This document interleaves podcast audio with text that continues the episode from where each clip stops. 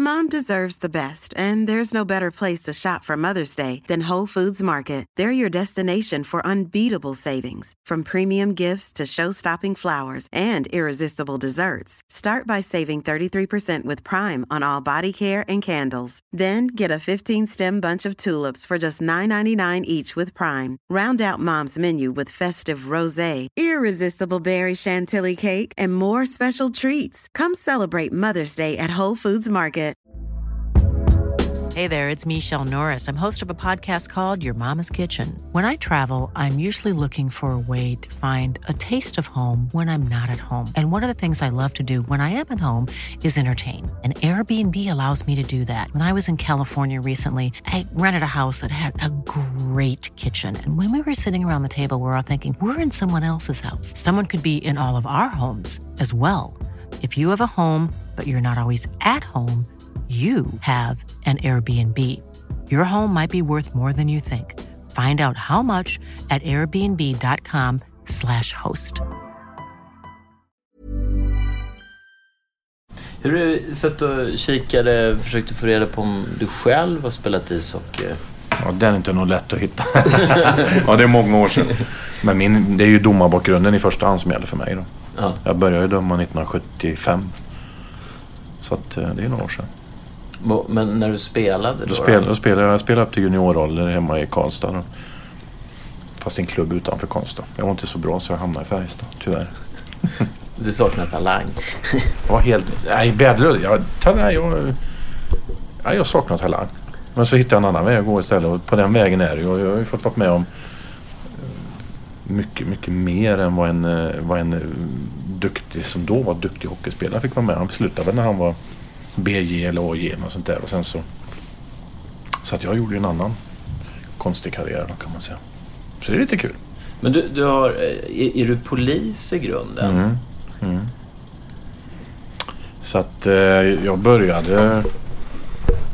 Jag bestämde när jag var 13 år att jag skulle bli polis. Och eh, då blev det så.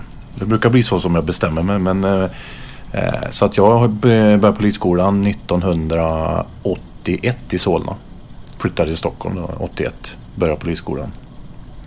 Och eh, direkt efter den så jobbade jag som polis i Solna i, i sju år. Bodde kvar i Stockholm. Men sen så blev det barn och barnafödande och grejer. Och föd, bägge stora barnen föddes i, i Stockholm. Och då kände vi att nu vill vi börja klättra hemåt Värmland igen. Så att eh, någon gång i slutet på 80-talet, början på 90-talet var jag tillbaka i Värmland. Och då blev jag också polis i Värmland och sedermera i Karlstad. Eh, Värmland då. Jag såg att eh, din son är linjeman. Ja. Eller har han avancerat sen dess? Det var en artikel Ja. 2010. Ja okej, ja, det, ja, det, måste jag, det, det är ingenting jag tänker på. Han är så pass gammal, han är ju 30 år så att, eh, det är inte så mycket jag tänker på idag. Han är ju ja, han är linjeman i, i SHL och han gör väl sin ja, sjätte, sjunde säsong någonting. Så att han är etablerad där nu då. Och eh, ja, det är kul att han är där naturligtvis. Så hamnade han då som så här femåring i domarhockeyskolan med en visslande pappa i bakgrunden. Hela tiden. Han är, han är ju uppfödd med pipan i munnen naturligtvis. Han det. Och han har ju inte gjort någonting annat än att dömt hockey sedan han var 3-4 år.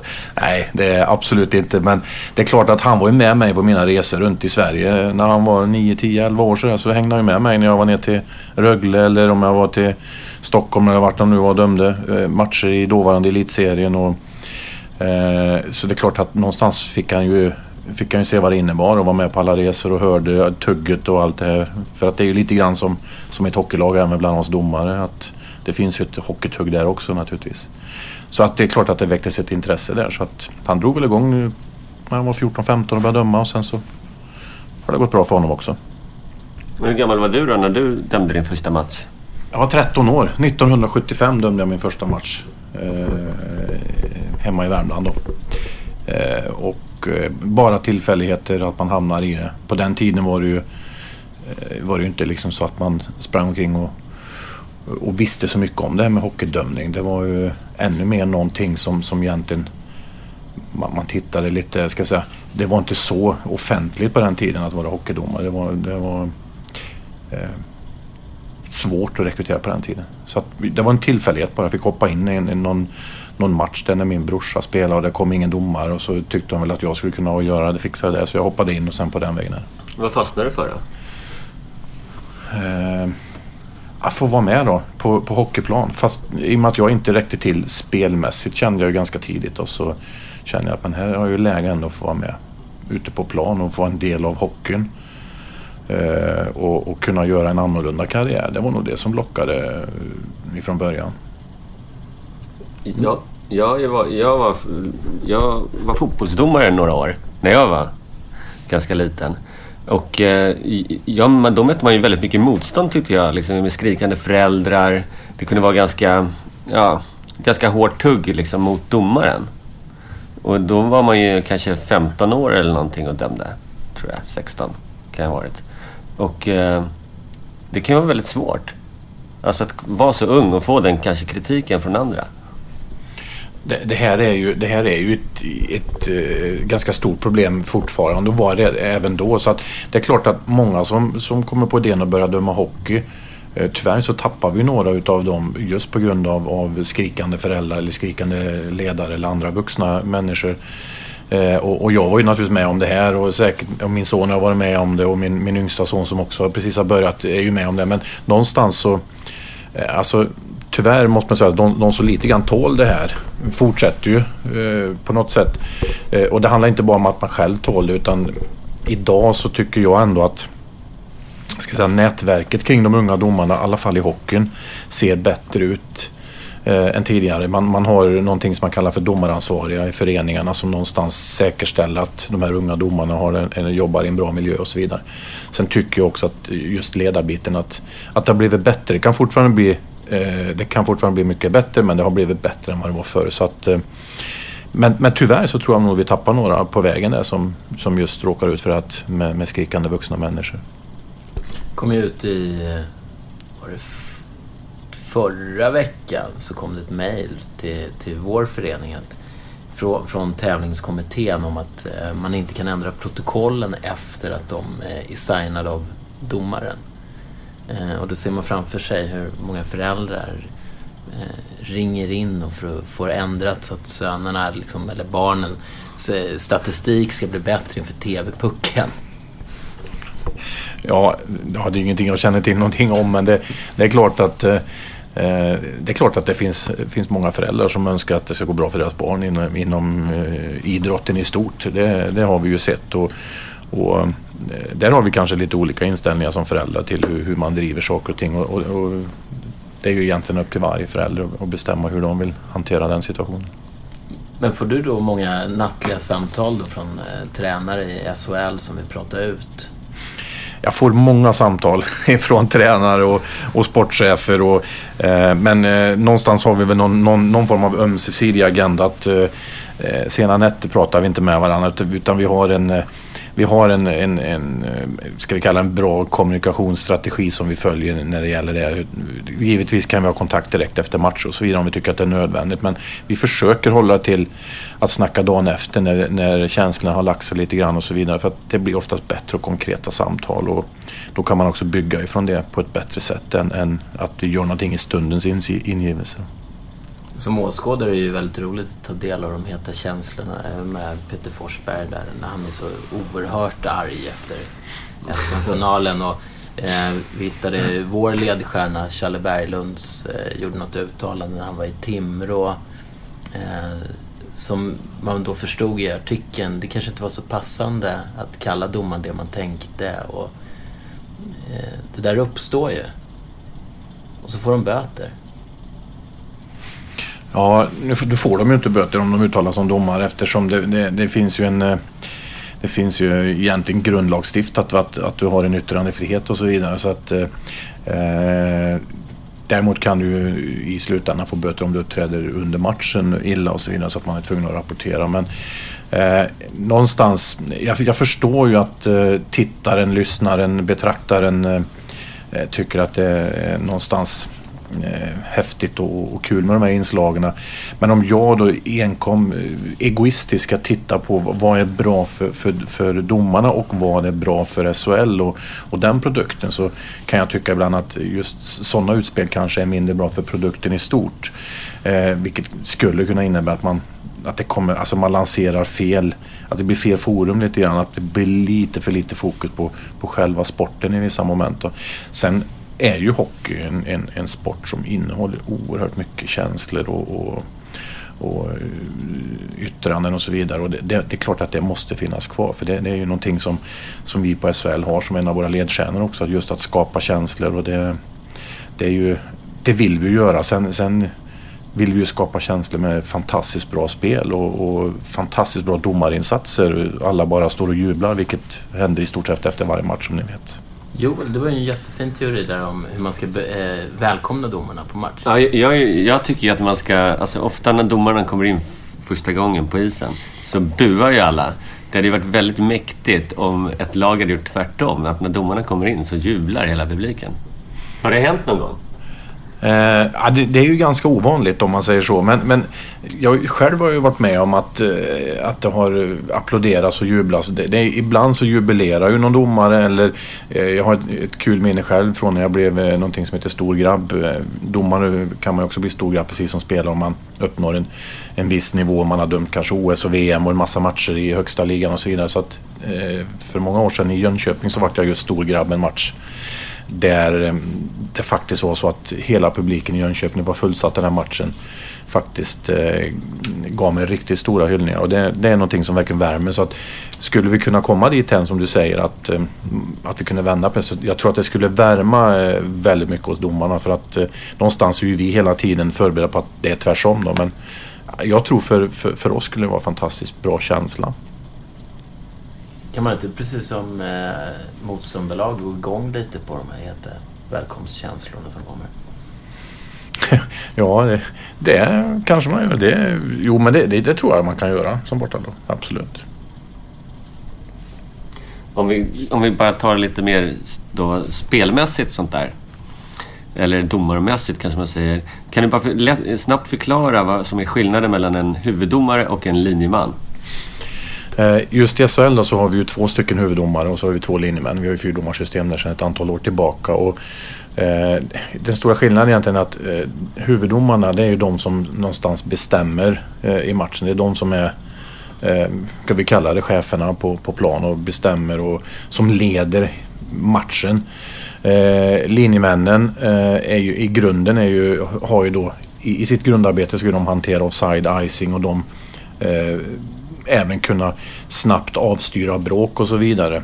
Eh, det är liksom grundfundamentet då. Men alltså mer och mer försöker vi bygga det på att alla fyra någonstans är med och leder matchen på sitt sätt. Och, eh, huvuddomarna klarar sig inte utan två riktigt duktiga linjemän som, som kan hoppa in eh, och, och, hjälpa till i de fall man kanske inte ser vad som har hänt och så vidare. Så att någonstans i, i grunden så har du två som bestämmer och två linjemän som, som jobbar med sitt. Men vi försöker bygga mer och mer på att man, att man jobbar och, och det är ju en självklarhet för att vi ska få det att fungera att man jobbar som ett team. Då.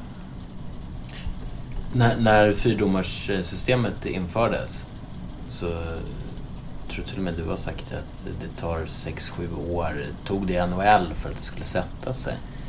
Vilka är utmaningarna när man gör en sån förändring från tre till fyra domare? Ja, den stora utmaningen är att i ett tredomarsystem så har du en domare som, som bestämmer och tar utvisningarna och så vidare. Och han har ingen, ingen annan att förhålla sig till så att säga, utan han tar sina egna beslut. Eh, I fyrdomarsystemet har vi flera utmaningar. Ett är att två stycken huvuddomare ska fungera tillsammans som ett team. Eh, och med det innebär ju att hur, hur täcker vi av banan så mycket som möjligt med de här två domarna så att inte domaren åker och tittar på samma sak hela tiden. Det är ju den stora utmaningen. Och där jobbar vi fortfarande. Vi är ju inne på tredje, fjärde året så vi har några år kvar fortfarande där jag känner att vi behöver fortsätta utveckla det. Vi har tagit nya steg eh, men eh, den stora utmaningen är hela tiden att få till arbetssättet, arbetsmönstret mellan de här två domarna och inklusive linjemännen också. Men just de här två huvuddomarna, hur de ska jobba tillsammans för att täcka av så många ytor som möjligt. Är det inte så också att eh, ni måste se till att återväxten underifrån med nya domare fungerar också? För att man tar ju domare någonstans ifrån. Absolut och det, den är ju jätteviktig för oss. eh, eh Och eh, personligen då så har jag ju, ska inte säga, jo, i stort sett daglig kontakt med, med han som ansvarar för domarna i Hockeyallsvenskan som heter Thomas Torsbrink som också är, är eh, eh dom, nya domarchefen på Hockeyförbundet efter mig där. Och eh, tillika då ansvarig för Hockeyallsvenskan. Vi har ju en, en daglig kontakt där vi mycket pratar om just återväxten. Vilka är på gång? Vilka är på gång i Hockeyallsvenskan? Och han då i sin tur behöver ju titta ner mot division 1 och övriga serier för att hitta de prospects till Hockeyallsvenskan. Så det är en kedja som, som vi följer hela tiden. För det är väl eh, Hockeyallsvenskans utmaning att man behöver, om de ska köra fyra domare, så behöver ju man en återväxt nerifrån gör det möjligt. Ja, och det är, det är en jättestor utmaning. Och det, det finns många, jättemånga duktiga domare ute i landet men, men vi har ju liksom inte, inte som egentligen på, på spelarfronten där man har ett hav att ösa ur egentligen. Och, eh, så är det ju inte utan eh, vi, vi har ett antal domare att välja mellan men, men det skulle naturligtvis kunna vara ännu fler. Eh, det kan vi aldrig få nog av egentligen. Vi satt på Hovet under en match och så satt en kille bredvid oss eh, som du säkert känner, Anders Zetterström. Eh, som satt med en, en rolig liten bok. Så vi blev väldigt nyfikna för det var glada domarbilder. Eh, så började vi prata med honom och fråga vad han gjorde. Då berättade han att han var eh, domarcoach. Eh, och det var ju en helt ny värld. Eh, och hur, hur mycket jobbar ni med domarcoacher? Och, Ja, domarcoachen det är ju, det är ju en, en stor del eh, under säsongen nu då så, så rullar vi på. Och jag skulle kunna tänka att vi har någonstans 50-60 procents besättning på, på matcherna i SHL med domarcoacher. Och de har ju en oerhört viktig roll. Eh, för, dels för, för, för domarna själva, coacha dem genom en match. Eh, ge feedback efter match via eh, dels muntlig av, överlämning men också naturligtvis så har vi ett eh, ett system på, på nätet som vi använder oss av för att kunna få det i skriftlig form också. Och det innebär ju också att jag också hela tiden kan gå in och kolla hur, hur det går för en domare som befinner sig uppe i Övik till exempel. Och vi har en coach på plats där. Eh, för annars är det omöjligt för mig att ha, ha koll på det här. Eh, domarcoacherna eh, i övrigt, eh, vi har ju avstämning med dem med jämna mellanrum, eller jag har avstämning med dem med jämna mellanrum för att få deras inputs, vad de tycker och tänker. Eh, för någonstans i slutändan också, mm, dels naturligtvis då som jag sa att, att coacha dem genom matcherna och göra så bra som möjligt. Eh, feedbacken efter match är jätteviktig. Där har vi väldigt öppet och högt i tak. Eh, det är inte så att vi går in och lindar varandra och, och, och kramas in i domarrummet efter matchen utan det är väldigt rak och ärlig feedback.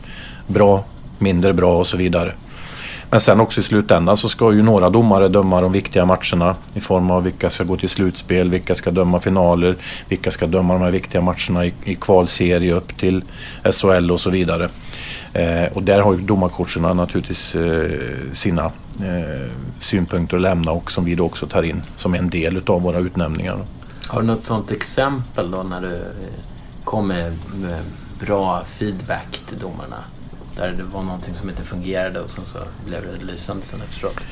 Eh, ja, jag har ju mängder av, av exempel på det. När, när, om jag själv är domarcoach i en match, bara för att ta ett, man kan ju ta ett, ett, ett exempel, så kan jag vara på en match i, i Gävle till exempel och där jag kanske märker att eh, ena domaren eh, har, har hamnat lite snett av någon anledning. Hur, då är direkt min tanke där i första perioden. Hur får jag tillbaka honom in på banan? Vad behöver han konkret göra för att, för att, så att säga, komma in i matchen igen? Ska han åka på ett annat sätt eller kommunicerar han för dåligt med, med det ena laget och att han har fått ena laget emot sig och så vidare. Och det kan vara så enkelt som att man kommer in i pausen eh, att tala om att om jag vore du nu så skulle jag åka fram till coachen här i, i, i hemmalaget och, och ta ett snack med honom. För nu, nu är det någonstans eh, någonting pågår mellan er två som inte är bra just nu. Så om jag vore du så skulle jag göra det. Så att man ger en liten hint om att ett tips helt enkelt för att ta sig vidare i matchen. Och ofta så brukar det lösa upp på ett ganska bra sätt. Och det hänger egentligen ihop med att jag ser ju matchen uppifrån läktaren vilket är mycket, mycket, mycket enklare än att vara nere på isen. För det går så oerhört fort där ute. Så man, där ska man ta sekundsnabba, tiondels snabba beslut. Vi som sitter på läktaren vi tycker att vi har världens tid att se allt. Och vi ser ju hela banan på en gång och så vidare. Så, att, så det är en ganska viktig roll just att komma med de här små tipsen. Men kan man se på en tränare under match när, om den blir, känner sig bara jättebesviken på domaren. Alltså när man känner att shit, nu har domaren tappat eh, tränarens förtroende. Ja, med, med mina tränade ögon sedan många, många år tillbaka så är det klart att det ser jag ganska snabbt. Eh, och eh, om... om alltså en, det, det är ofta, eller ofta, det händer ju ibland att en domare kommer snett in precis med in och, och, och då kanske man tappar lite självförtroende och kanske inte vill ta den där striden riktigt just då med den här tränaren. Men ofta så löser man upp det med ett kort snabbt snack i, i det fallet. Och det kan ju vara så att domaren själv inte riktigt känner att det är så men medan jag från läktaren då känner att det är någonting där som inte riktigt stämmer. Och, Oftast så är det ju så om du får någon emot dig så spelar det egentligen ingen roll om du tar bra beslut eller mindre utan du får dem emot dig och man accepterar ingenting. Därför måste man lösa upp en sån sak. Existerar kompensationsutvisningar? Alltså, jag har ju dömt oerhört många matcher i högsta serier och på högsta nivå och, och, och många domare gör det idag. Och, alltså att någon går ut och tänker sig att nu ska jag ta en, en utvisning. Nu har jag tagit eh, tre utvisningar på ena laget. Nu ska jag ta en utvisning på andra. Det förekommer. Eh, det finns inte. Alltså, den tanken finns inte. Sen förstår jag och det kan jag också känna själv när jag sitter på läktaren att man kan uppfatta det så. Eh, men det är ju ingen som, om du har tagit tre utvisningar på ena laget så går du ju inte in och tar någon, en utvisning på andra laget som inte är någon utvisning så att säga. Utan det måste ju finnas en foul kopplad till det naturligtvis.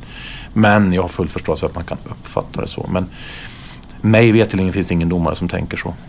Hur många matcher eller timmar tar det innan man blir en riktigt bra domare då? Alltså dom, domaryrket, eh, alltså, vi kan dra två jämförelser. En spelare, idag kan du i princip eh, hitta en jätteduktig 18-19-årig spelare och slänga in honom i andra femman i, i matchen idag mellan AIK och Linköping till exempel. Så kan man slänga in honom och han kan göra en fantastiskt bra insats. Han kan bara gå in och egentligen kötta, åka skridskor och ta emot pass och göra mål. Det är egentligen det han behöver göra. Men att slänga in en 18-19-årig domare i match mellan AIK och Linköping, det funkar inte. Där måste vi bygga på erfarenhet. och det är någonting du, du lär dig med åren. Eh, det finns jättemånga duktiga domartalanger som är unga eh, som, som rent tekniskt skulle kunna hoppa in i en ESL-match. Men erfarenheten eh, gör att det funkar inte. Därför att en domare ska hantera x antal, ungefär 44 spelare, eh, sex ledare, eh, 7000 åskådare på Hovet och så vidare. Det är klart att du måste ha byggt upp det genom att vänja dig vid det här. Och där är det erfarenheten som blir väldigt avgörande. Så att jag skulle vilja säga, för att du ska eh, känna dig riktigt trygg som domare in i en SHL-match och känna att ja, nu, är jag liksom, nu, nu, nu är jag trygg i det här så tar det någonstans fyra, fem SHL-säsonger innan du är där. Men vilket är, det vilket är det vanligaste misstaget som en ung domare brukar göra? Jag vet inte om det går att, säga något sånt specifikt. Alltså, eh, erfarenheten, eh, alltså det som är återigen tekniskt kan, kan de flesta domare, de vet vad en hooking är, de vet vad en slashing är och så vidare. Men, men eh, och det vet vi ju alla att all, allting är ju inte falskt utan det, det är någonstans känna när man ska gå in och när man inte behöver gå in. Alltså det, den här känslan för, för spelet när, när man ska kliva in. Och framförallt, när behöver jag med mina ledaregenskaper kliva in och tala om att det här är fel? Där har man oftast en, en större skillnad på dem med, med, lite mer erfarenhet. Att tala om att det är jag som bestämmer helt enkelt på banan. Och när, när, när blir man klar att göra det? Det finns de som, som, är det, som har det i sig från början, eh, givetvis. Eh, som, som, fatt, eller fattar, som, som lär sig det här väldigt snabbt. Men eh, min uppfattning är att man, man ska bygga underifrån. Man ska, man ska vara trygg i det man håller på Man ska göra ett antal säsonger i division 1. Man ska kliva upp i Hockeyallsvenskan. Där tycker jag är en fantastiskt bra skola att vara i, i tre, fyra, fem säsonger beroende på. Eh, sen finns det undantag naturligtvis. Men tre, fyra, fem säsonger där för att bygga upp självförtroendet där och sen kliva över i SHL och göra. Så att efter tre, fyra säsonger i SHL så, så är du ganska eh, färdig och då kan man klart se vart det bär iväg med den här eh, domaren. Jag funderar lite på hur utser man domare till varje match då? Hur går processen till? Ja, det, eh, när det gäller SHL då så är jag ansvarig för att, som vi kallar tillsätta domare på, på matcherna. Och det, är ju, det här är ju en, eh, vi har ju en agenda som vi följer och, och egentligen skulle man enkelt sagt kunna säga så här. Eh, just nu så håller jag på att tillsätta matcher eh, direkt efter jul här. Då för att, och, och då tittar man specifikt på varje match om eh, lite grann tabelläget spelar in. Är det en toppmatch? Eh, vilka lag möts? Vilka domar ska på den? Eh, det är väldigt mycket matchning. Titta specifikt på match för match och vilka är mest lämpade för just den matchen och så vidare. Så att eh, det är det är väldigt mycket plock just nu då. Och ju närmare säsongslut man kommer ju mer plock blir det med, med det här. Och eh, vi försöker tillsätta så många omgångar som det går som, som vi känner är lämpligt. Eh, dels att vi ska fixa med resor och, och, att domarna ska kunna hantera rent privat med, med sina resor och allt det här. Eh, men väldigt mycket matchning match för match. Men du pratar alltså om till exempel en toppmatch. Eh, ska man ha då två toppdomare i den matchen? Eller är det så man tänker? Eller? Det, alltså det, men det skulle ju i princip kunna vara, eh, om, om vi tänker, beroende på vilka lag nu som ligger och strider om vilka som ska hamna i kvalserien till exempel. Eh, för mig på slutet på säsongen kommer ju det vara de absolut viktigaste matcherna. Och då vill vi ha de bästa domarna på dem. Så att eh, en toppmatch, eh, man skulle kunna ta, eller vi, vi, kan ta derby som vi nu får uppleva i år. Det är Brynäs-Leksand till exempel. Det gäller ju att tänka till lite grann vem som dömer en sån match. Det tar man ju inte in en oerfaren domare. För där vet man ju att där, där, kan det ju liksom hända grejer och det är fullt och det är mycket känslor och så vidare. Så att varje match har ju sin agenda så att säga. Men sen kan det ju naturligtvis hända att man det är omöjligt att veta på förhand exakt vilka matcher som kommer att bli de tuffa matcherna. Men vissa har man ju utmärkande sedan tidigare. Och det gäller att matcha rätt. Men det måste vara fruktansvärt kul att placera ut domarna. Ja, det, det är både kul och, och svårt. det, är många matcher och många domare som ska placeras ut. Men eh, eftersom eh, de här tankarna som jag beskriver för er, det, det, gör ju också att det är lite kittlande just att, att välja rätt domare till rätt match och så vidare. Och det är samma när vi kommer till slutspel sen. Att, att välja rätt matcher i rätt serie och rätt match och vem dömer den sista matchen. Så jag göra, plocka det här eh, spelet rätt, det, det är klart att det, det är jättespännande. För till exempel om eh, du väljer ett par domare till en match och de gör väldigt bra ifrån sig. Då måste du känna dig väldigt nöjd också.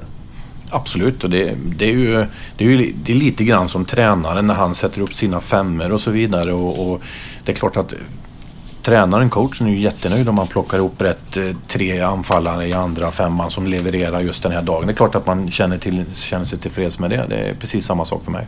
Men hur, ofta, hur mycket rullar man runt då på domarna? Alltså, jobbar de mycket i team eller? Ja, vi, eh, nu, nu är ju vi lite blandat i SHL. Vi har ju åtta stycken som är heltidsanställda eh, domare och sen resterande nio domare är ju, eh, är ju så kallade eh, kontraktsdomare som dömer, eh, har ett, ett vanligt jobb och som dömer utöver det. Då.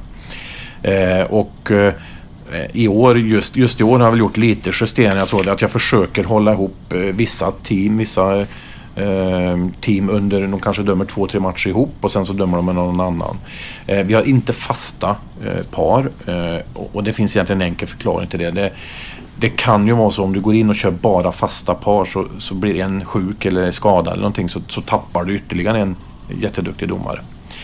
Eh, däremot så, så naturligtvis kikar jag på hur gör vi ett slutspel. Ska man köra ännu mer med par just i ett slutspel och så vidare. Det är någonting som jag går och funderar på. Men vi försöker matcha runt. Framförallt tycker jag också det är viktigt att, att yngre domare får döma tillsammans. Så att man inte bara sätter en yngre med en äldre så att säga. Utan, eh, för för det är, de måste in och få skinn på näsan och det lär man sig mest väldigt bra genom att man dömer ihop också de yngre domarna.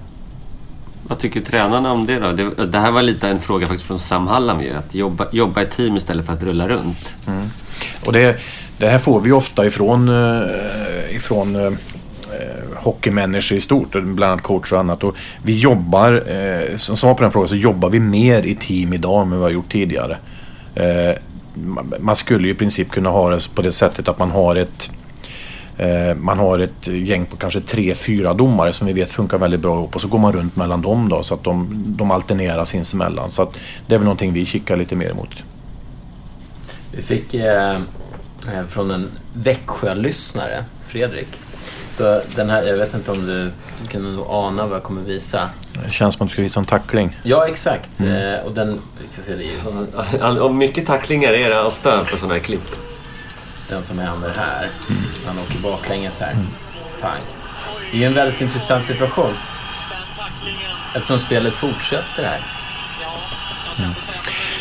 Om man tittar på den situationen så är det ju nummer ett då så har vi ju en, en domare som är oerhört välplacerad i det här läget och det är ju också den nyutnämnde OS-domare Marcus Winnerborg som står där som har den här situationen och som har en eh, stor erfarenhet av den här. Han har ju dömt NHL i två år och dömt AHL i två år och har ju väldigt stor erfarenhet av just den här typen av, av tacklingar och så vidare.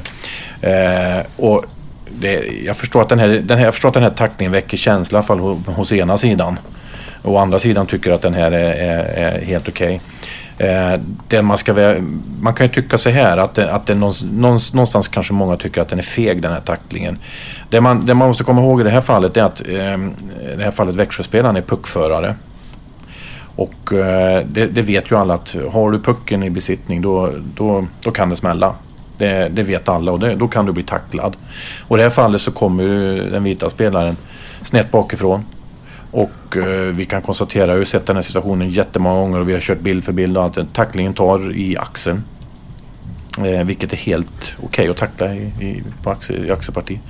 Det som tyvärr händer i det här fallet är att på grund av den här rotationen och att han inte riktigt är förberedd för den här tacklingen så, så eh, om inte jag missminner mig så slår han ner eh, i isen så slår han, eh, vad heter det, eh, visiret slår upp och, och skär upp näsan så att han börjar blöda. Eller om det var ögonbrynet, jag kommer inte ihåg nu. Eh, och det är klart att så fort det blir blod annars så, så väcker det ännu mer känslor. Men tackling som så, rent grundutförande, är egentligen inga större problem med. Eh, eftersom det inte är mot huvudet eller i ryggen eller någonting sånt. Sen kan man ju alltid diskutera om, om man tycker att det är schysst att komma eh, lite snett bakifrån. Men som, som puckförare måste man också vara beredd på tacklingar. Så enkelt är det. För Växjö-supporten här var ju väldigt eh, upprörd eftersom det berättade vi inte. Men, men eh, Växjöspelaren får ju... Han blir ju puckförare och åker baklänges med ryggen vänd mot. Örebrospelaren i det här fallet. Så att han var ju väldigt upprörd och han undrade varför det inte blev mer ståhej kring just den här situationen. Och jag tycker att den är intressant hela det här spelet för att eh, spelet fortsätter ju och sen så är det på väg att bli lite gruff men så märker Växjöspelaren att spelet fortsätter och så kommer det där gruffet av sig det blev en väldigt konstig situation. Ja, nej, den här, det är klart att den här har väckt känslor. Det har ju varit, varit mycket diskussioner både med media och med klubbar och så vidare om det här. Men det, det alltså tyvärr, eh, jag säger återigen, det är, det är jättetråkigt när spelare får någon form av skada eh, när, kopplat till. Vi har ju haft andra eh, tacklingar också som inte har varit någon, någon oschysthet men där spelaren blir skadad. Det är ju lika tråkigt varje gång men, men någonstans måste vi ändå försöka hålla oss till, till just regelverk. För hockey är just det här tuffa kampsporten och tacklingar är en stor del av sporten. Det vi vill få bort och som vi jobbar väldigt hårt med det är just spelarnas säkerhet. Och det vi är livrädda för det är just tacklingar mot huvud och i ryggen som vi verkligen fokuserar på. I det här fallet så, så sitter den i axeln och sen kan man ju tycka att det är onödigt. Det finns ingenting i regelverket som styr onödig tackling. Men, men, det är lätt att tro att ni är motståndare till själva sporten som supporter. Vad, vad, vad, vad, du, vad blir du varm av när du tänker på ishockey? Hur vill du att ishockey ska vara?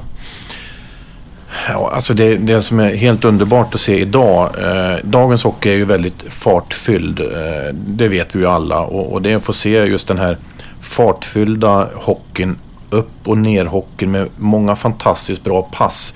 Men också inslaget av riktigt bra fysisk hockey. Bra tacklingar.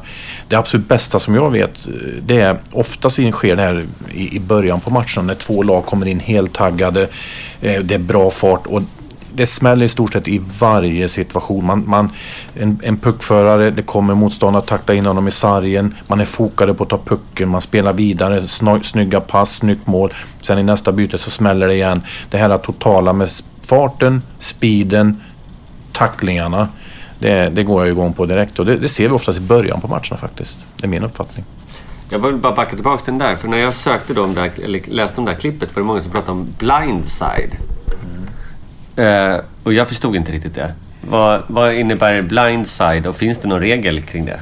Ja, det, det är ju också en del av, som var en stor diskussion i, i det här fallet. Då. Blindside är ju ett uttryck som man någonstans har, som, som har lyfts över ifrån NHL.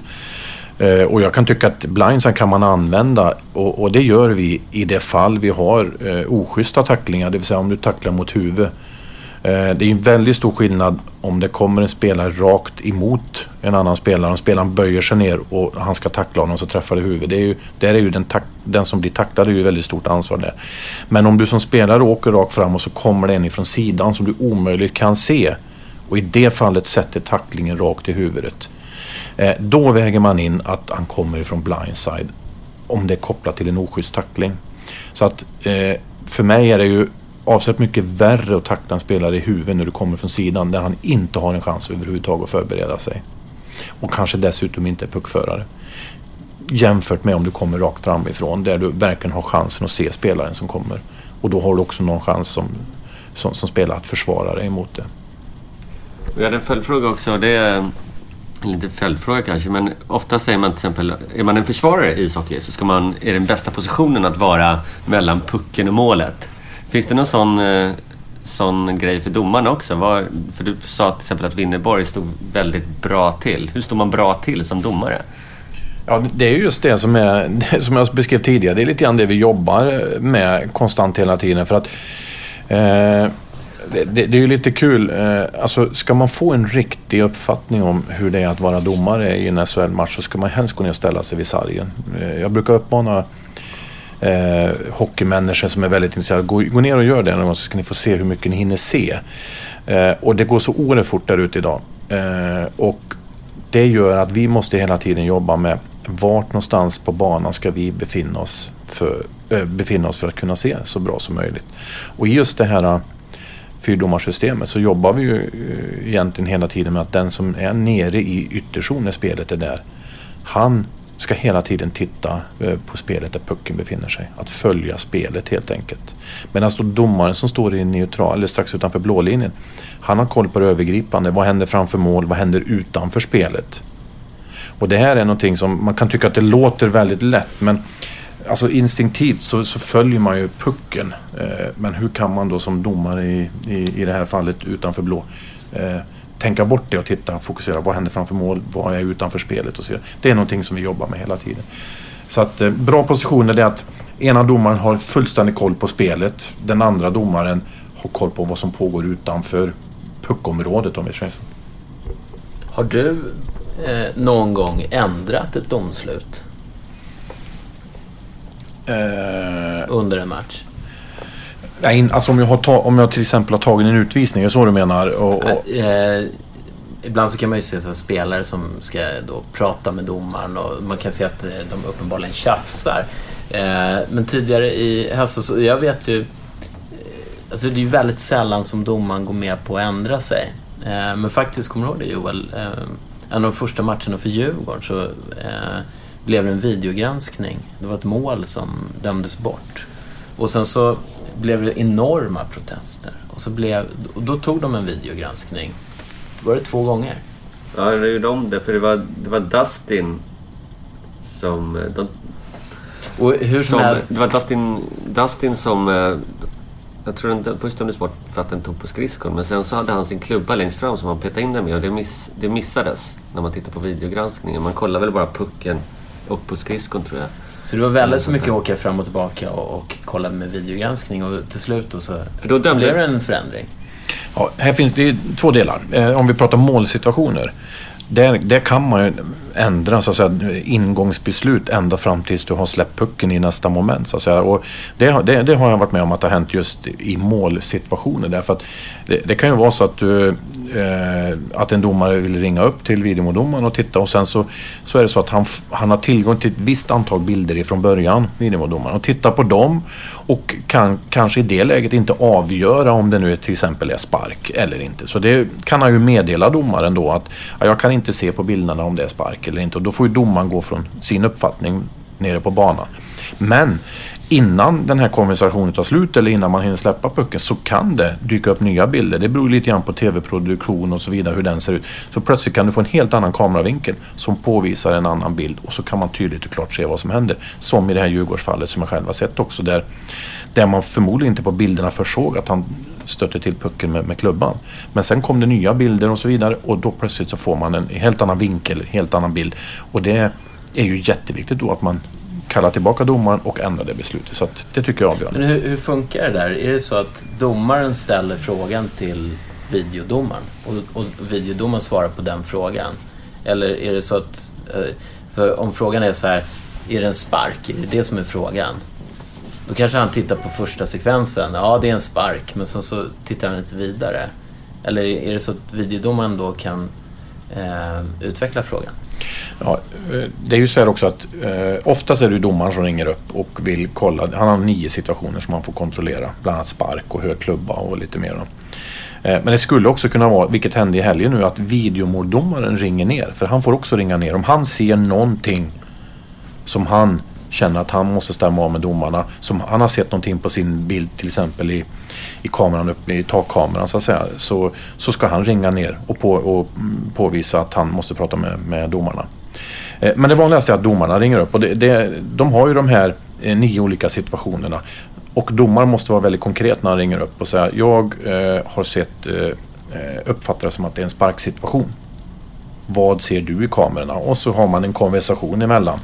Och då kan ju videomåldomaren säga ja, jag ser det här och det här och det här händer. Och så här uppfattar jag det och så här tycker jag och så här ser jag. Sen är det domaren som tar beslutet utifrån det han får tillbaka från videomåldomaren. Just här så var det väl en extra ingrediens och det var väl jumbotronen tror jag. För att eh, där vevade man den här bilden på att den tog på klubban kanske ja, en, några, några gånger. Jag tänker på att vilket fick att hela publiken ställde sig upp och stod och skrek. Alltså ung som kanske 70-årig man. Och eh, det känns ju också lite så att en del har ju inte ens, det var ju väl just Troja. De har ju till exempel ingen gympatron överhuvudtaget på sin hemmaplan. Hur ställer man sig till det här? Hur många gånger får man visa en sekvens på en jumbotron? Finns det regler kring det? Ja, lite grann beror på vad det är för typ av match. Kör du en, kör du ett, eh, en eh, särskild högriskmatch mellan AIK och Djurgården då får du bara visa en gång och sen får du inte visa något mer. Men en, en vanlig seriematch när Djurgården spelar eller när AIK spelar så får du egentligen veva hur många gånger som helst. Eh, och dessutom så är det så att i målsituationer så får ju domarna på plan också ha, ta del av bilderna. Det är, ju, det är ju en självklarhet eftersom hela hallen får titta på bilderna när det gäller målsituation så får naturligtvis domarna som dömer matchen titta på jumbotronen också. Och eh, helt klart är det så att där det finns jumbotron där använder man det.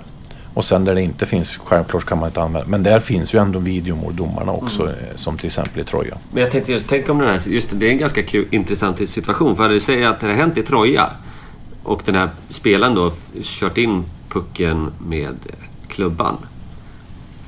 Och eh, då då ju inte publiken och kanske alla spelarna sett den här situationen på jumbotronen. Då hade det ju mycket väl kunnat tänkas på att det, att det, det blev inget mål. Där det bara blåst bort. Ja, så, alltså det skulle ju i värsta, i värsta fall kunna hända naturligtvis att, att det missas. Och, och det, det har hänt och kommer förmodligen hända någon gång framgent också. Så att eh, naturligtvis just när det gäller målsituationer är det ju bra med så mycket tekniska mm, hjälpmedel som möjligt så att man kan säkerställa att det blir mål. Sen, sen får det ju liksom inte gå in absurdum så att eh, det tar liksom 15 minuter att komma fram till ett beslut. Eh, men, men det hänger lite grann på på tv-produktion och annat också vilka kameravinklar du får och har tillgång till. För i stora tv-sändningar då har de ju jättemånga kameror som täcker in eh, medan i mindre produktioner så är det ju är det färre kameror som täcker lite, lite mindre. Då. Jag minns en fotbollsmatch, som det, det var väl AIK-Djurgården, när det är ett mål som inte blir ett mål för att de har ingen video att titta på. Bollen är en halv meter inne bakom Dembo och studsar ut. De missar målet, domarna. Men vi som tittade på matchen på TV såg det. Ja, och så, och så har vi haft i hockeyn också. Nu är ju vi, har ju vi en annan teknik till hjälp i hockeyn och, och, och, och, och det är ju jätteskönt att det är så naturligtvis. För det är, det är ju mycket svårare ibland att uppfatta ett mål i hockey eftersom det är skott och det är mycket hårdare och så vidare. Men, men eh, det är klart att jag är ganska övertygad om att fotbollsdomarna ibland saknar den hjälpen också. Nu, nu kör man väl med det vad jag förstår i, i, i Champions League eller på några andra ställen. Eller Premier League som har det tror jag med. Så att, eh, eh, jag tror att utvecklingen går ju till att fotbollen kommer att använda det också. Skulle det vara intressant att ha en liten sensor i pucken? Så, så att man så det plingar till på en gång. Ja, det kanske skulle funka bra. Jag vet inte. Jag vet att det där diskuteras men eh, jag vet inte om, om det blir för höga hastigheter. Och jag törs inte svara på det men eh, det skulle ju vara bra naturligtvis. Men jag, jag tänkte på en fråga tidigare. Det, det måste ju bygga på väldigt mycket referenser eh, för att kunna ta ett korrekt domslut. Sitter ni och tittar på väldigt mycket videobilder? Ja, i, idag så gör vi givetvis det. Det är mycket klipp. Domarna får ju, får ju filmerna nedtankade efter matcherna och så vidare. Jag, får, jag har också tillgång till alla matcher och, och, och kan tanka ner situationer och så vidare. Så att, eh, som jag jobbar i, just idag så jobbar jag med någonting som jag kallar för veckobrev till domarna. Där, där jag ser tendenser och så vidare, lägger in lite klipp, eh, skickar ut det här är, det här är inte och så vidare. Så att, någonstans för att hitta en likställighet mellan domarna så jobbar vi mycket med just eh, videomaterial.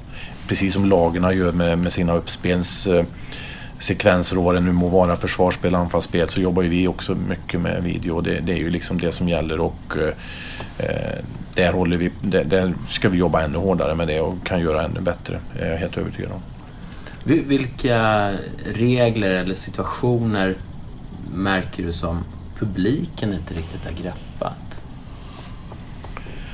Alltså det är, må det är många eh, regler rent tekniskt som, som publiken inte kan och kanske inte ska kunna heller fullt ut. Det är ju, det är ju, det är ju, alltså någonstans är det så att domarna är ju de... Om vi åker in till en hockeymatch idag så har du ju två lag som tittar med ena ögat. De är tämligen färgade får man väl ändå tillstå att de är. Eh, och sen har vi en publik, eh, åtminstone hemmapubliken, som är tämligen färgad åt ena hållet och tittar med ett öga. Och sen har vi oftast någon liten eh, klump med, med bortafan som tittar med sitt ena öga. Men i det här så åker ju domarna in som faktiskt åker ut med, med två eh, öppna ögon som, som inte har någon eh, känsla eller parti för något av lagarna. Och det någonstans brukar jag säga ibland att det, det är tur att det är så för jag vet inte riktigt hur det skulle se ut annars om inte vi hade den, den möjligheten att ha någon part som tittar med de här neutrala ögonen. Och, och, och, och någonstans kan jag känna att där eh, Många, många av lagen väger ju in sina känsloyttringar i vad, vad som drabbar deras lag så att säga.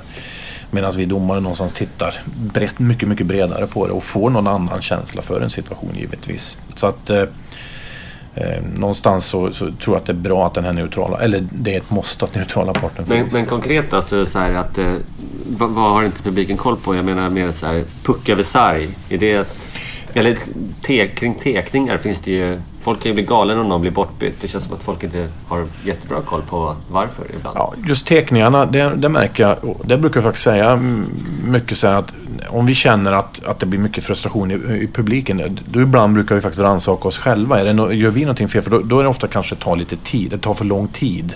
Att, att, få igång spelet och så vidare. Och då brukar, brukar vi eh, försöka analysera varför får vi inte igång spelet i tid. Varför, varför måste vi byta bort en och samma spelare många gånger? Det kan ju bero på att en spelare inte står som man ska.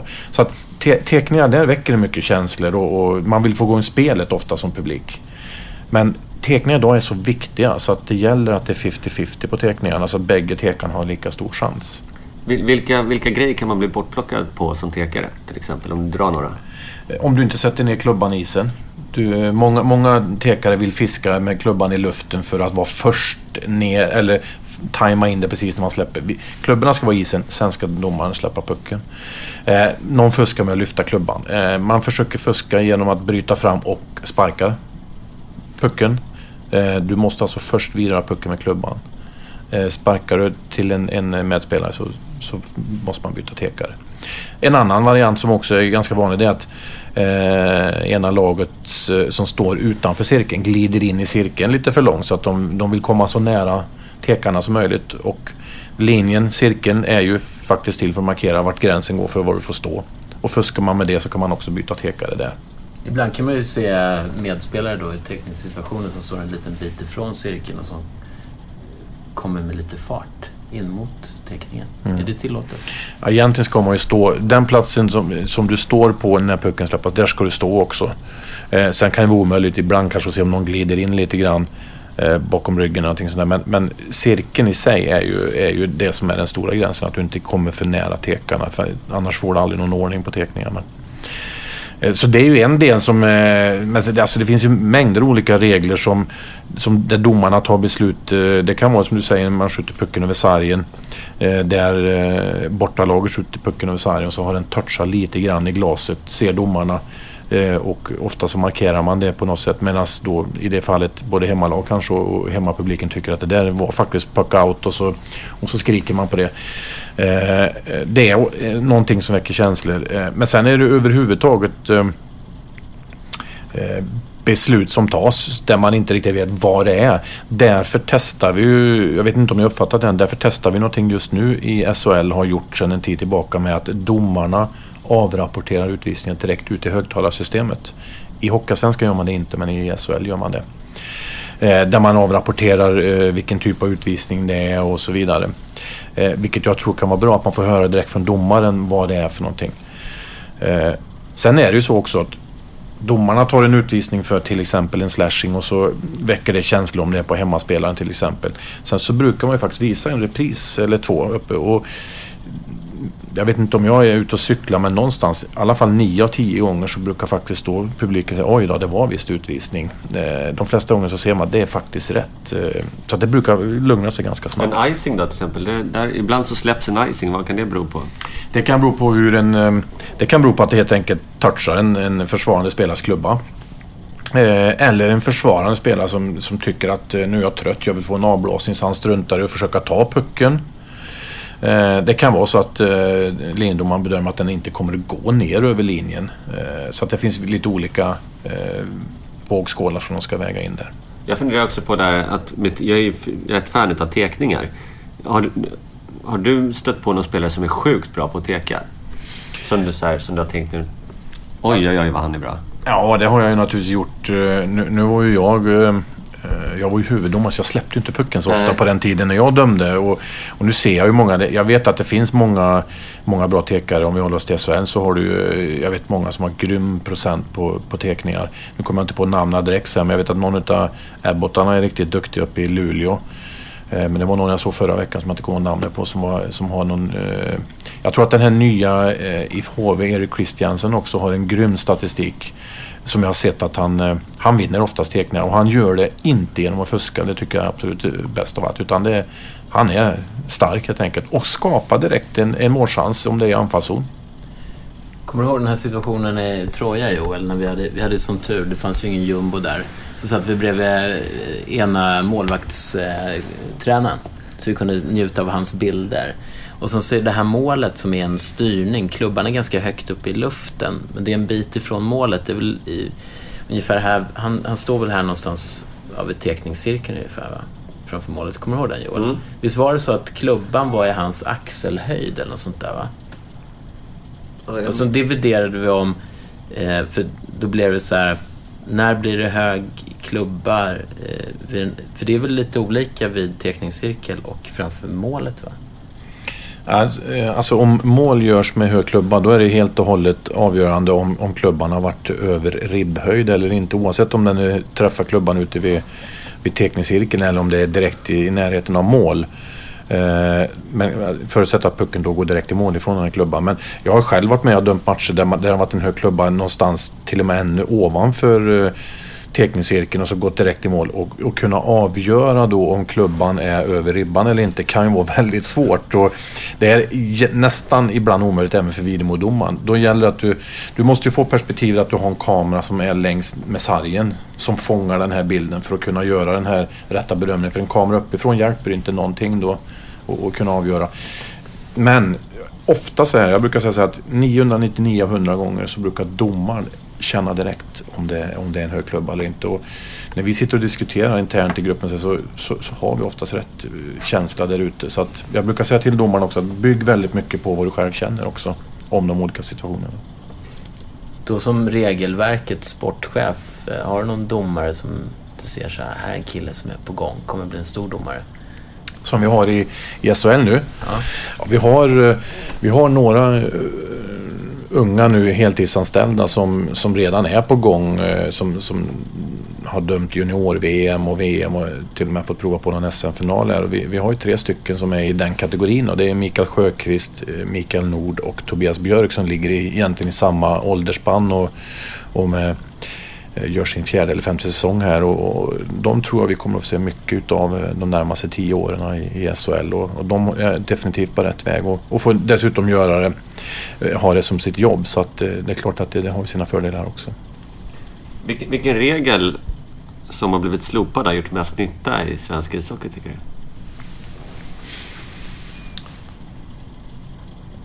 Jag brukar säga Red Line of Sign försvann ju eh, för x antal år sedan. Eh, för de som inte vet vad det är, för det är säkert många som lyssnar på det sen som kanske inte ens kommer ihåg Red Line of Sign. Det var att man inte fick spela pucken över mittlinjen till någon som, eller till någon som befann sig efter mittlinjen för att man ville packa ihop spelet lite mer eh, Eh, alltså kortare passningsvägar. Det var väl det som jag tyckte öppnade upp spelet och gjorde faktiskt att det blev eh, ännu mer fart i spelet med långa pass, kontringar och så vidare. Möjliggjorde det. Så att den tror jag har haft eh, en av de största inverkan på, på just hur spelet har utvecklats.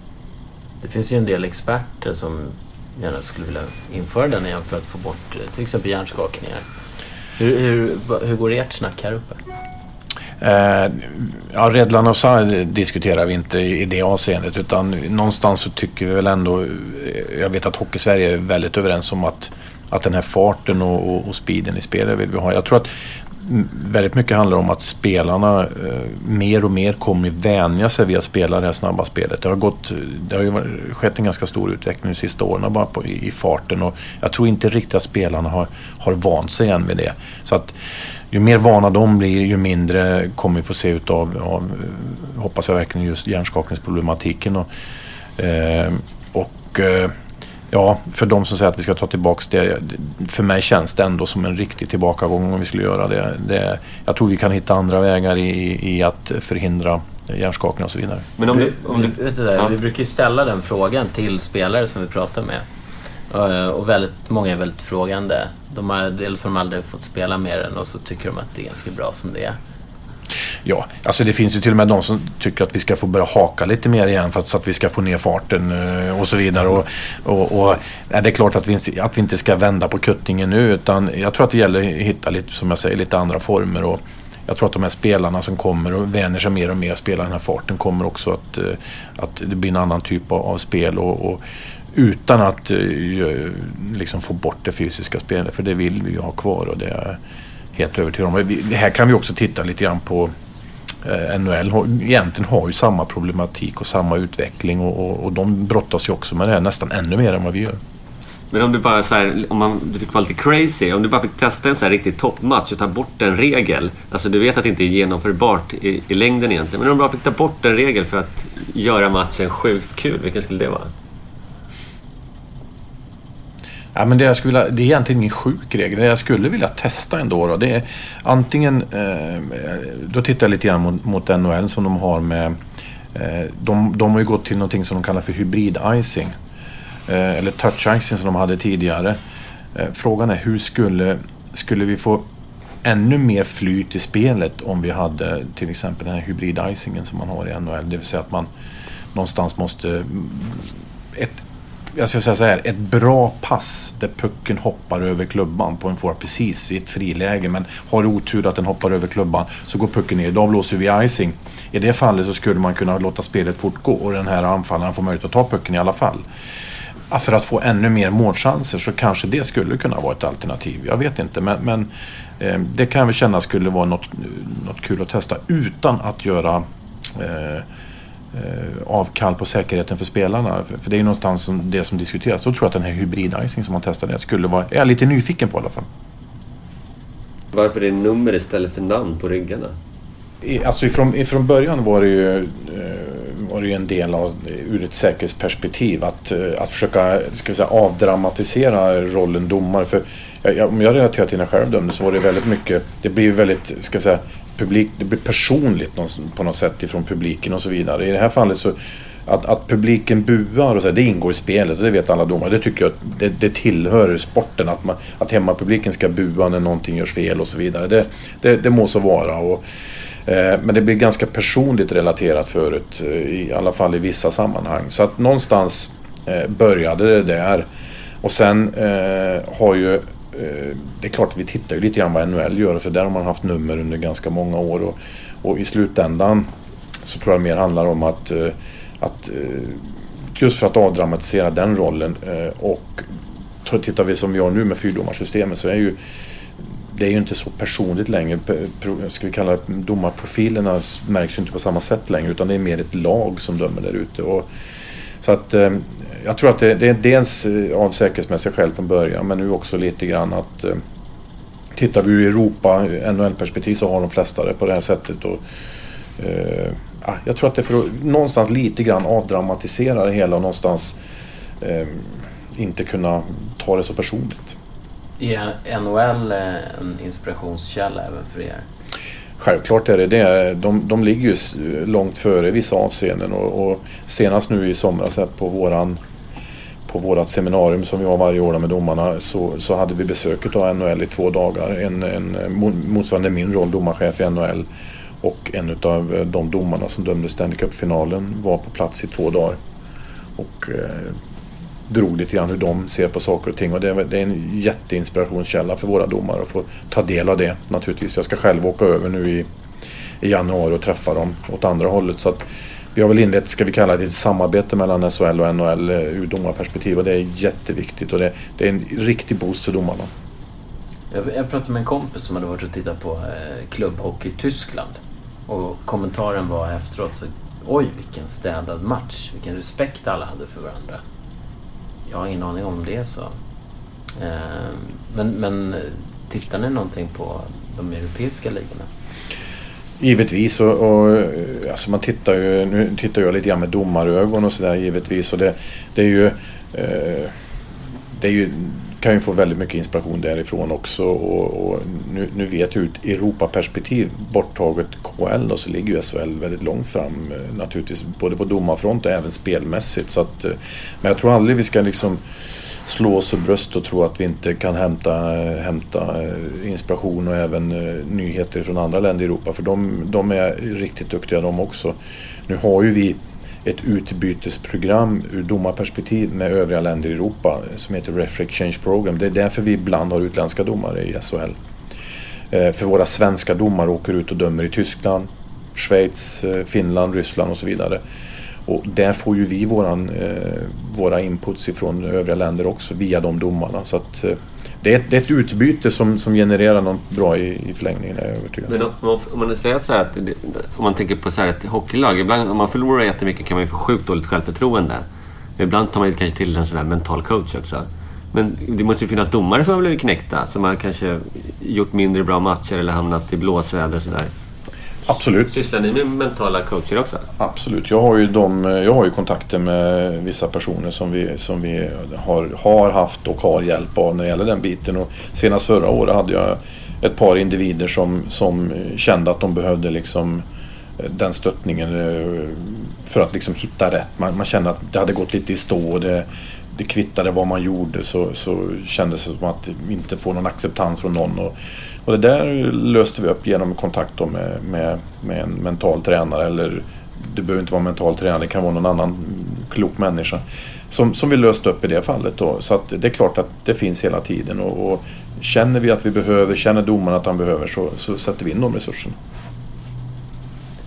Din egen VM-fadäs stod det i tidningen. Eh, någon match du, du åk, lämnade för tidigt. Finland. Eh, jag försökte googla upp det här. Var det när jag dömde VM 97? Eller 97 var det? Jag hittade inte ja, den. Det var du som... Ja, men det stod... Det, det, var en artikel där, där, det, där det handlade om att... Eller det var, du fick kommentaren om att du nästan ville sluta efter någon, någon VM-miss. Ja, men, det, ja, men det, det var nog när jag var Vidmordomare 2008 i, i Kanada. För, för det gick inte att få fram info. Det, det stod bara en artikel, VM-fadäsen. Eh, sen så var det inte så mycket mer i Ja, för det var nog, den i VM i Finland var nog ingen fadäs. Det var med att jag hade en, en match där mellan Kanada och Tjeckien som var anmärkningsvärd och mycket stort bråk och så vidare. Men eh, där VM i 2008 var ju ett, ett mål som, eh, som eh, jag som videomåldomare inte ser. Eh, helt enkelt. Och, och sen så kommer det då, de bilder var ju det lite grann jag var inne på att där kommer bilderna först efter att vi har tagit beslutet så att säga. Egentligen felaktiga bilder som sedermera blev rätt och då var det för sent. Så att det är nog den fadäsen i så fall man menar. Men det är inte jäkligt svårt att vara videodomare? Många tycker att det är hur enkelt som helst. Man sitter framför TVn i soffan och, och, och får se en del situationer och så vidare. Men det är klart att det ibland, ibland är det svårt. Det är jätteviktigt att du får rätt bilder också. Och, och, och ibland så funkar inte det hundra. Så att, eh, Misstag begås eh, dock väldigt, väldigt sällan. Men det kommer att hända. Det är, det är människor vi har att göra med och jag är också en människa som kan göra fel emellanåt. Det gör vi alla. Och det gäller bara att ta sig ur det där och, och orka ta den stormen som, som uppstår efter sådana händelser. Fin, fin, eh, eh, finns det något land som du skulle kanske avråda en ung spelare att åka till för att domarnivån är eh, väldigt låg där? Nej, inte så som jag kommer på.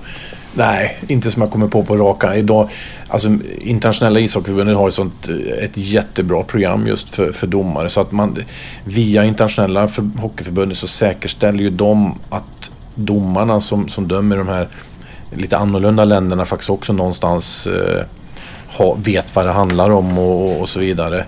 Eh, så att jag, jag, kan inte säga så här på rak arm. Men det är klart att vissa länder har ju mindre bra domare än till exempel Sverige och Finland och vilka länder nu är det. Så är det ju.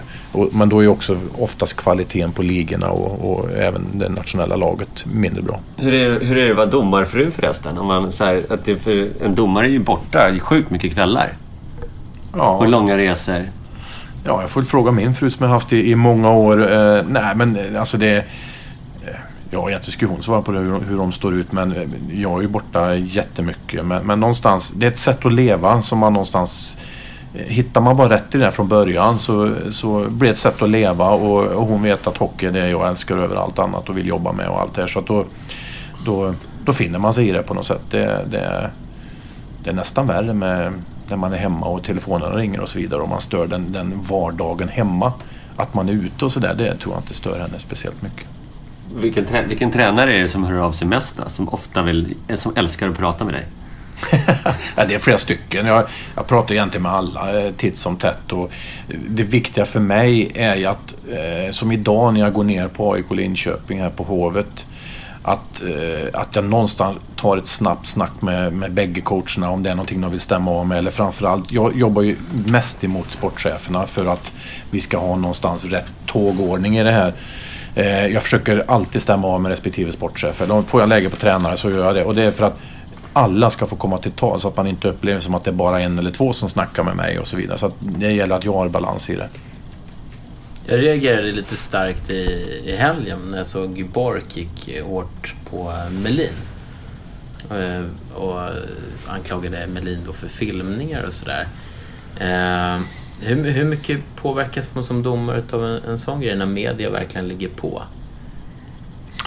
Alltså det, media är ju tycker jag för det första jätteviktigt för hockeyn. Eh, för, för, att har vi inte media och media eh, som, som liksom ändå trummar ut det och poddar och allt vad det nu må vara som trummar ut hockeyn så för den, det skapar i sig ett väldigt stort intresse. Sen kan jag naturligtvis tycka ibland att att eh, media vinklar saker och ting åt lite fel håll. Vad, vad, vad är viktigt just för att, för att vi ska ändå skapa förståelse för sporten och så vidare. Det, det kan jag väl känna.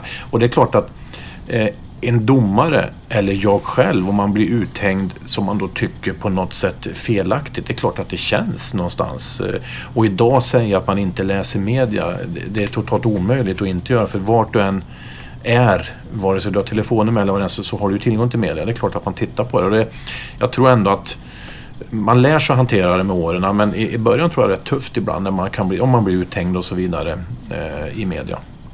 En, en sån här bara knäpp grej. Eh, om en målvakt blir utvisad, vore det inte rätt då att målvakten får sätta sig i utvisningsbåset om man får ta in sin reservmålvakt? Ja, det vore kanske en sån här crazy regel som man skulle kunna testa. Eh, för att Eh, det handlar lite grann, det, det är lite grann kopplat till att målvakterna, eh, målvakten som sitter vid sidan av är inte uppvärmd och så vidare. Och så ska de få rätt att värma upp lite så att för skaderisk och andra saker. Om det, jag tror att det är det det bygger ifrån på. Men det här är ju en oerhört gammal regel som har funnits länge nu. Och Ja, men kanske det vore en sån här crazy regel att testa. Eh, för, för då, kanske man, då kanske aldrig målvakterna skulle faula heller om de visste att åh, jag får sitta ute i båset. Men, eh, och det går att lösa med också att om målvakten får åka till utvisningsbåset så får han ta med sig en utespelare som kan hoppa in så att laget blir fullt när, när utvisningstiden går ut. Mm. Vi kan ju inte gärna släppa in målvakten. Nej, precis. Det blir också lite dilemma. Det kan, det kan ju se lite konstigt ut med två målvakter. Men det är väl samma sak där. Om man säger att en, eh, en domare blir skadad under match Vad, vad, är, vad är det som gäller då? Kastar man in en, finns det en, alltid en reservdomare då som kan hoppa in eller hur funkar det där? SHL är ju så lyckligt lottat. Vi hade en sån situation i Linköping för två veckor sedan där ena huvuddomaren blev skadad. Han fick en tackling så att han fick en, en skada på, på ena foten och fick åka av banan. Då går vi direkt över till ett tredomarsystem i SHL. För Så i, SHL, det var väl... Nej, Malmö. Där fick han, Hockeyallsvenskan var i Malmö. Det var en linjeman som gjorde illa sig tror jag. Jag kommer inte ihåg hur han händelseutvecklingen fick väl en puck i Ja, just det. ansiktet. Ja, han, ja, han- den tog på handen. Han, eh, han bröt eh, några ben i anden. Det fick jag faktiskt höra. Det var nyligen är det nog det här. Eh, Då kör man vidare på två. Om man har turen så kan man ringa in en linjeman. Eller om det till och med finns någon på läktaren så kan man ta ner någon från läktaren rakt av, rent av. Annars så kör man med en huvuddomare och en linjeman. Så vi har inte reserver på plats vid varje match. Lite som när man går på teater och en skådis får hjärtattack eller någonting så brukar de ju gå ut och, och fråga om det är någon i publiken som är läkare. Kan ropa upp så här, är det någon som är domare? Eller någon, eller någon som, har, som har sett alla föreställningarna som kan gå upp och köra vidare i rollen. Men mer, det har faktiskt funkat så mer eller mindre vid något tillfälle vet jag när, på den tiden jag eh, dömde. Och nu i och för sig, det var inte bara när jag dömde utan även nu på senare, tidigt 2000-tal så, så har ju när vi hade tredomarsystem när någon blir skadad. Om, om till exempel huvuddomaren blir skadad så, så beroende lite grann på vad det är för linjemän så, så kanske man snabbt vill få tag i en huvuddomare. Jag vet att några fall så har man, så har man till och med larmat efter någon och fått tag i någon efter ett tag. Men eh, gör man inte det då får man, då får man köra med de två linjemännen. Där ena blir huvuddomare och den andra linjeman. Finns det några spelare från din eh, aktiva domarkarriär som var kul att slänga käft med? Det finns många men de som jag eh, hade på agendan under ganska många, som jag stötte på oerhört många gånger. Det var ju Bulan Berglund i Luleå och Magnus Wernbloom i, i Modo.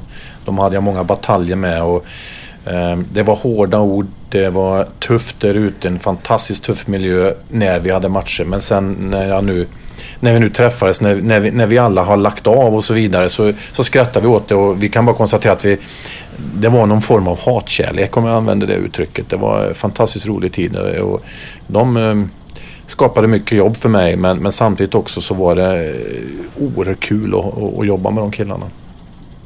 Vilken är den snällaste lagkaptenen du har haft att göra med?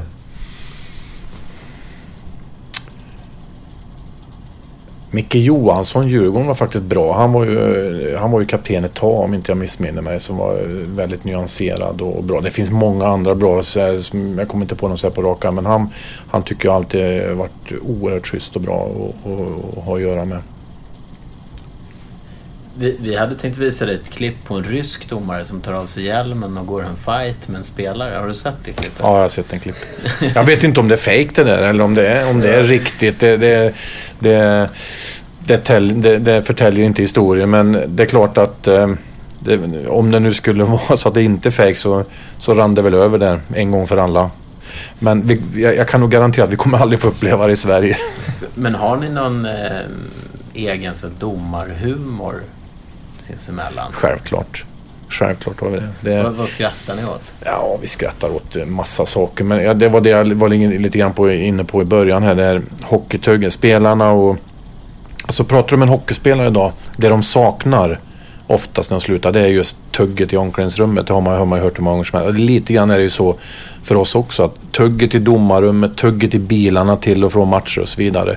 Ja, vi avhandlar det mesta där skulle jag nog vilja, eh, vilja säga. Och, med, med hänsyn tagen till, till att vi vill behålla vissa saker för oss själva så vad vi snackar om det, det, det stannar hos oss.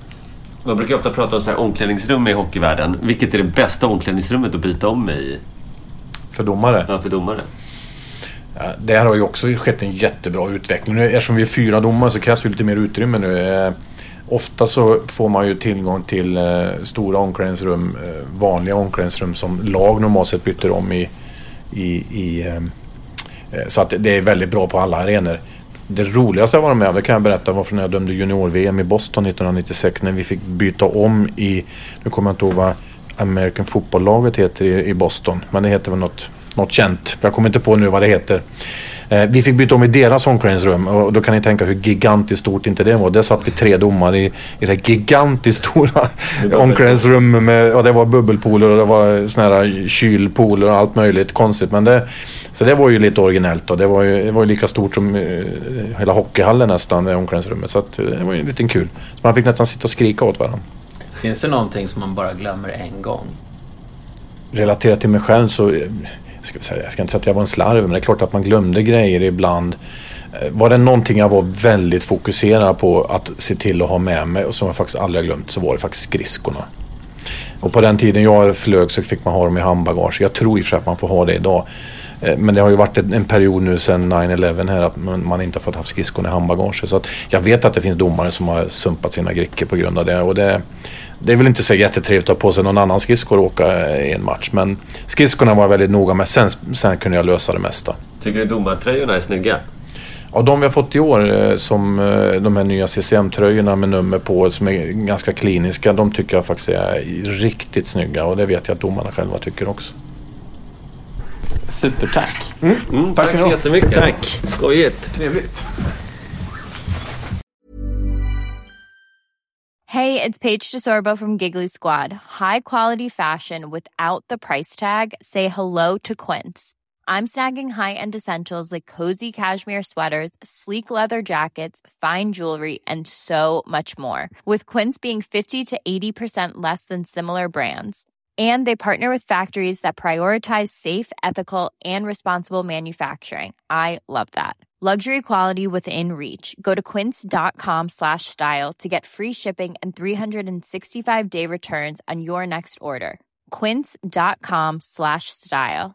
Mom deserves the best, and there's no better place to shop for Mother's Day than Whole Foods Market. They're your destination for unbeatable savings, from premium gifts to show-stopping flowers and irresistible desserts. Start by saving 33% with Prime on all body care and candles. Then get a 15-stem bunch of tulips for just $9.99 each with Prime. Round out Mom's menu with festive rosé, irresistible berry chantilly cake, and more special treats. Come celebrate Mother's Day at Whole Foods Market.